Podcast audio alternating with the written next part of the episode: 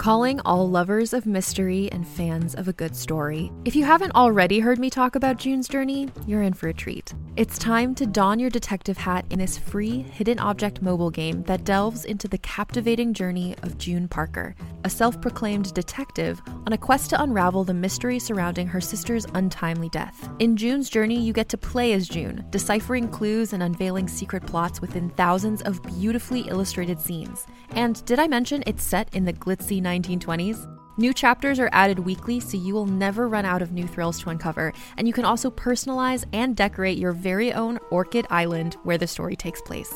How sharp are your detective skills? Find out when you download June's Journey on your Android or iOS device, or play online via Facebook Games. Your detective journey awaits.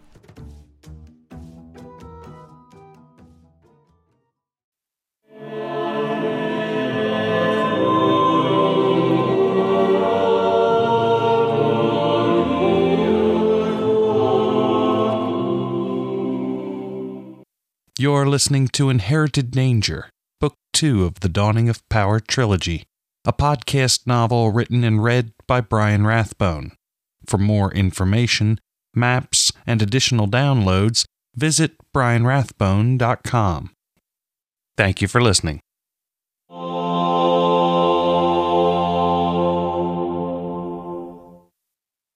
Chapter 2 The past is indelible but our every action weaves the fabric of the future. Enoch Geist, the first one. Catrin avoided Nat for the next few days and kept herself busy practicing knots. Mastering all of them gave her great pride, and she sought out Bryn. He watched her demonstrate. Not bad, he said. But on a ship, you have to be able to tie them without thinking or even watching what you're doing. Come back when you can do them all with your eyes closed. Disappointment was overwhelmed by the need for success. Refusing to fail, Catrin squatted on the deck. Her eyes closed, she found her other senses heightened. Things that normally complemented her visual image were now her only source of awareness. When Nat walked across the deck, she knew him from the rhythmic click of his staff against the deck. The sound grew closer and stopped, and she was not surprised when he spoke. I'm sorry, Catrin. I didn't want to hurt you. Then why did you? You could have simply told me I looked like my mother, and people might recognize me, she said, realizing even as the words left her mouth that she was being unreasonable. Nat was not to blame for the pain his message stirred within her. I'm sorry, he said.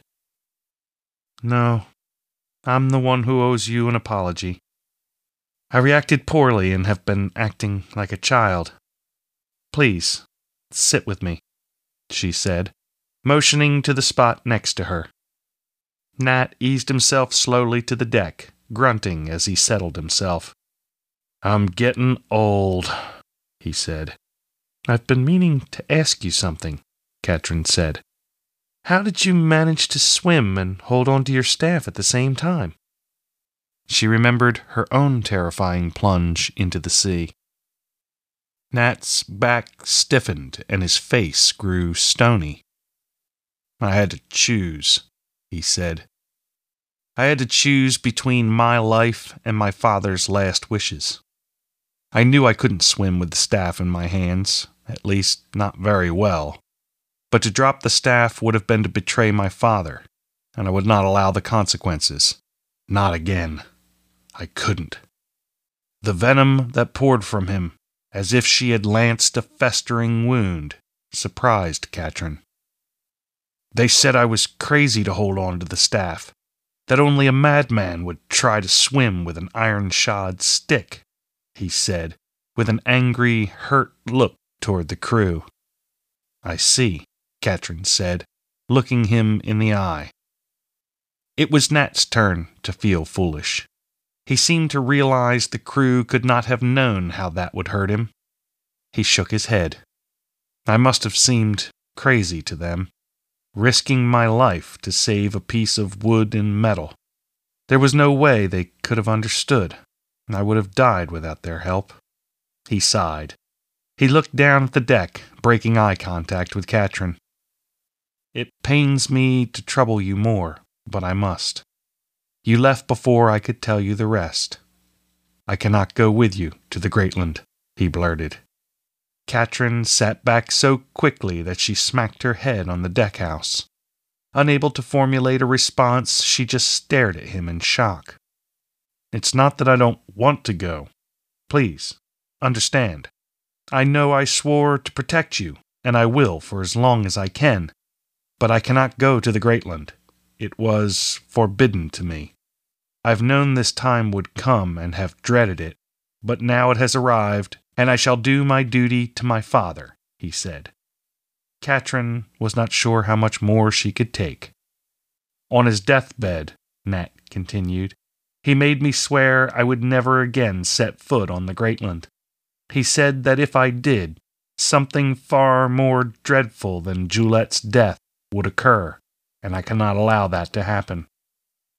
He looked directly at Catrin.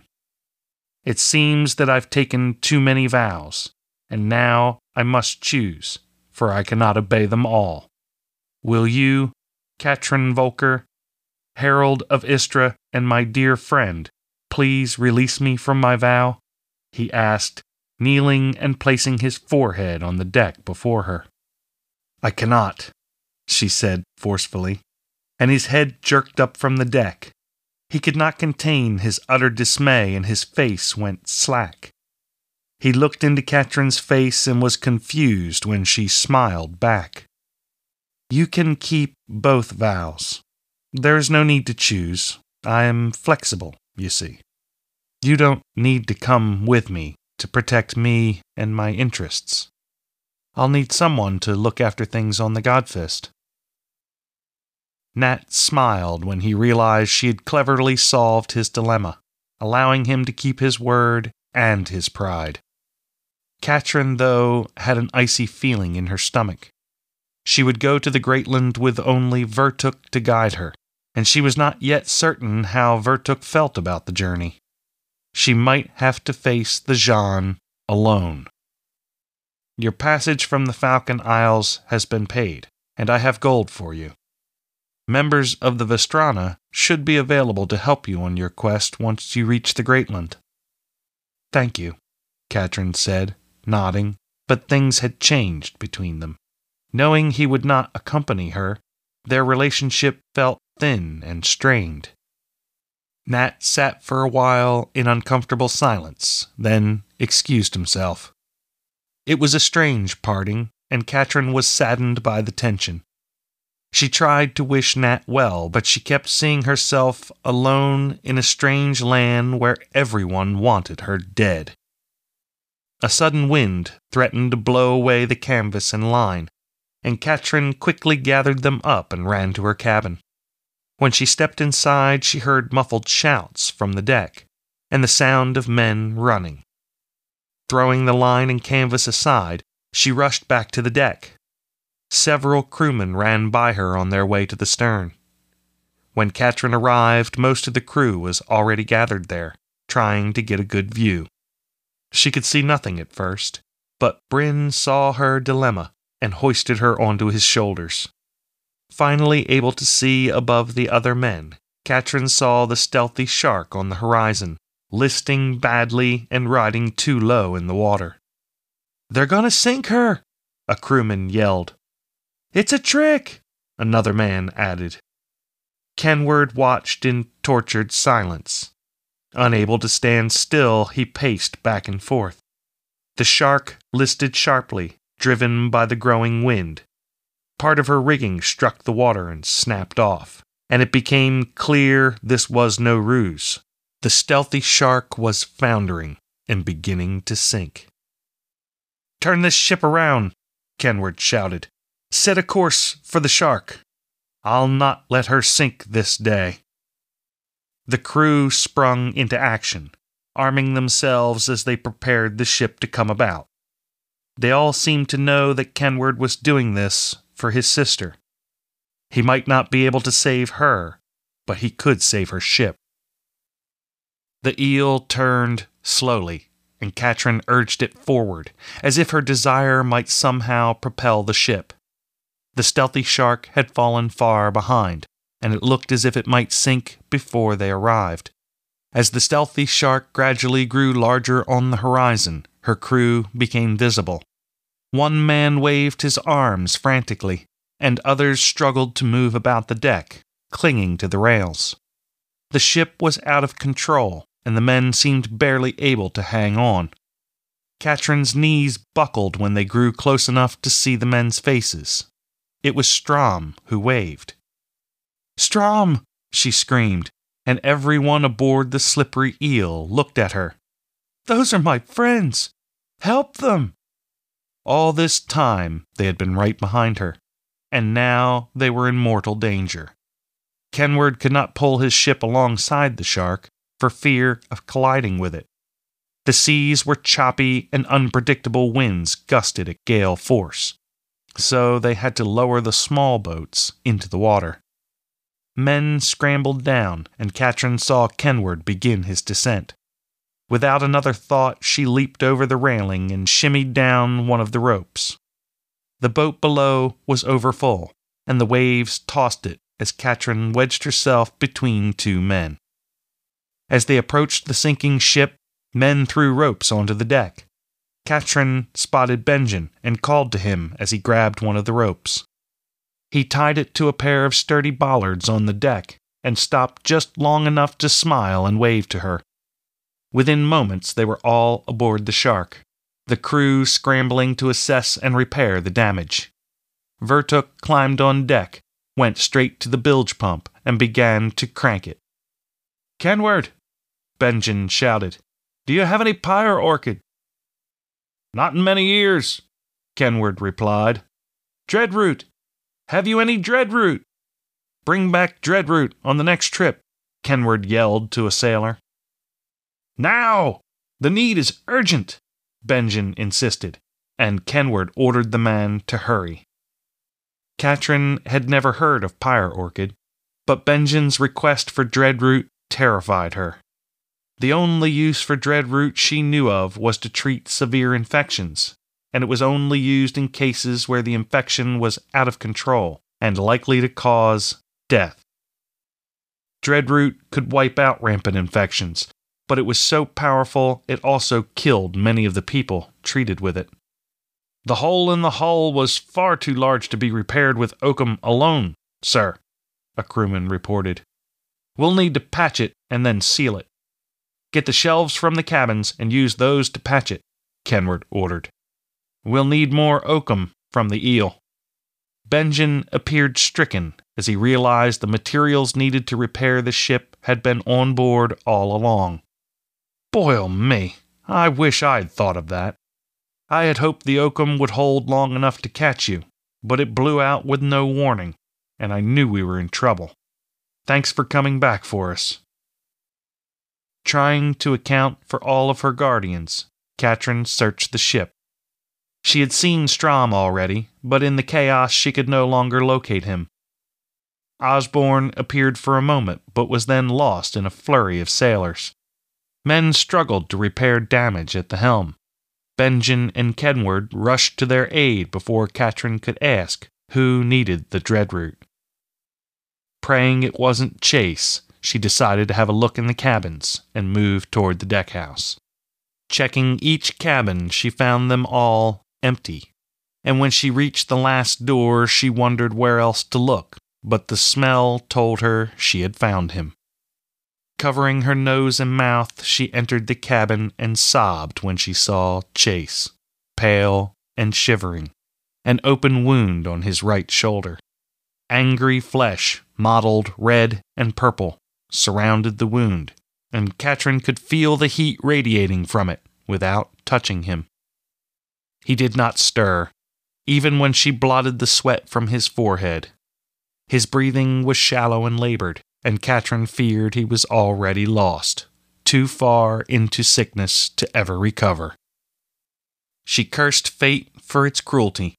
All this time, the herbs Chase needed had been just out of reach. If only she had known her friends were aboard the stealthy shark, then Chase would be safe. The rough and unpredictable motions of the ship caused the hammock to sway wildly at times. Chase's body was dead weight, and Catrin winced as it soundly struck the cabin wall. Benjin charged into the cabin, carrying a small vial and a flask of water. The dread root Kenward had provided was not in its usual powdered form. Instead, it was concentrated oil. Benjin used extreme care in applying a single drop to Chase's tongue, knowing a larger dose would almost certainly kill him. Chase did not react at first, but then his face wrinkled and he looked as if he wanted to spit. He shook his head back and forth wildly, trying to swallow. Benjin poured water over his lips, but Chase swallowed very little and sprayed most of it across the cabin as he coughed. After a moment, though, he drifted off, settling back into unconsciousness. His breaths were short, and Catrin encouraged him on each one, fearing it would be his last. She was distracted when she noticed Benjin having trouble closing the vial with one hand, his left arm hanging limply at his side. Catrin moved to him and reached for his shirt, but he pulled away. I'm fine, he said. Right now, I need to help Kenward and the others attend to the ship. Stay here with Chase, please. Shout if his condition worsens. He rushed from the small cabin, not waiting for a response. Holding Chase's hand, Catrin watched his chest rise and fall. Physical contact gave her the distinct impression of heat and corruption, and she could sense his life forces slipping away. Uncertain of what to do, but unwilling to do nothing, she placed one hand on his forehead and the other on his chest. After synchronizing her breathing with his, she began to concentrate on his getting well. Love and friendship poured through the physical bond, and her hands grew warm. A tingling sensation thrummed in her palms. Energy swirled from her hands and into Chase, and she focused on the foulness raging within him.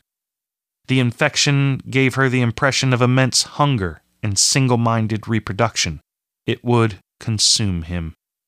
She could not tell if the dread root was having any effect, for the infection seemed to remain strong, overcoming his body's weakened defenses. Soon, though, his breathing became more regular, and Catrin decided to try something different. Holding both hands over his wound, she concentrated on the inflamed flesh.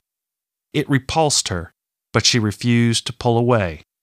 Energy poured into the diseased flesh. A small trail of blood seeped from the wound, and Catrin grew alarmed, but the blood seemed to cleanse the area, carrying away foul contaminants. She sensed Chase's body beginning to fight the infection forcefully. Kenward entered with a cloth and a basin of diluted wine. Can you hold him in place while I do this? I can do it, Catrin replied. Kenward nodded and began to cleanse the area around the wound first. Chase moaned and thrashed, but Catrin held him fast. Kenward wiped the wound directly, then applied pressure around it, forcing the foulness out. Chase shouted incoherently, but Catrin held him, speaking soothing words in his ear, her tears mixing with his sweat. That's all I can do for now, Kenward said after bandaging the wound. Get him to drink water if you can, he added as he left. Catrin helped Chase drink whenever he woke, and several times she woke him just to give him more water. The ship's motion became more stable, and the listing subsided. In the hours before dawn, she leaned her head against the cabin wall for a moment of rest. She was asleep before she drew another breath.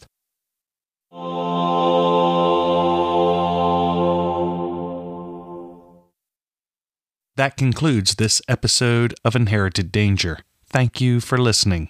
For the latest news and new releases, be sure to check out patioracket.com.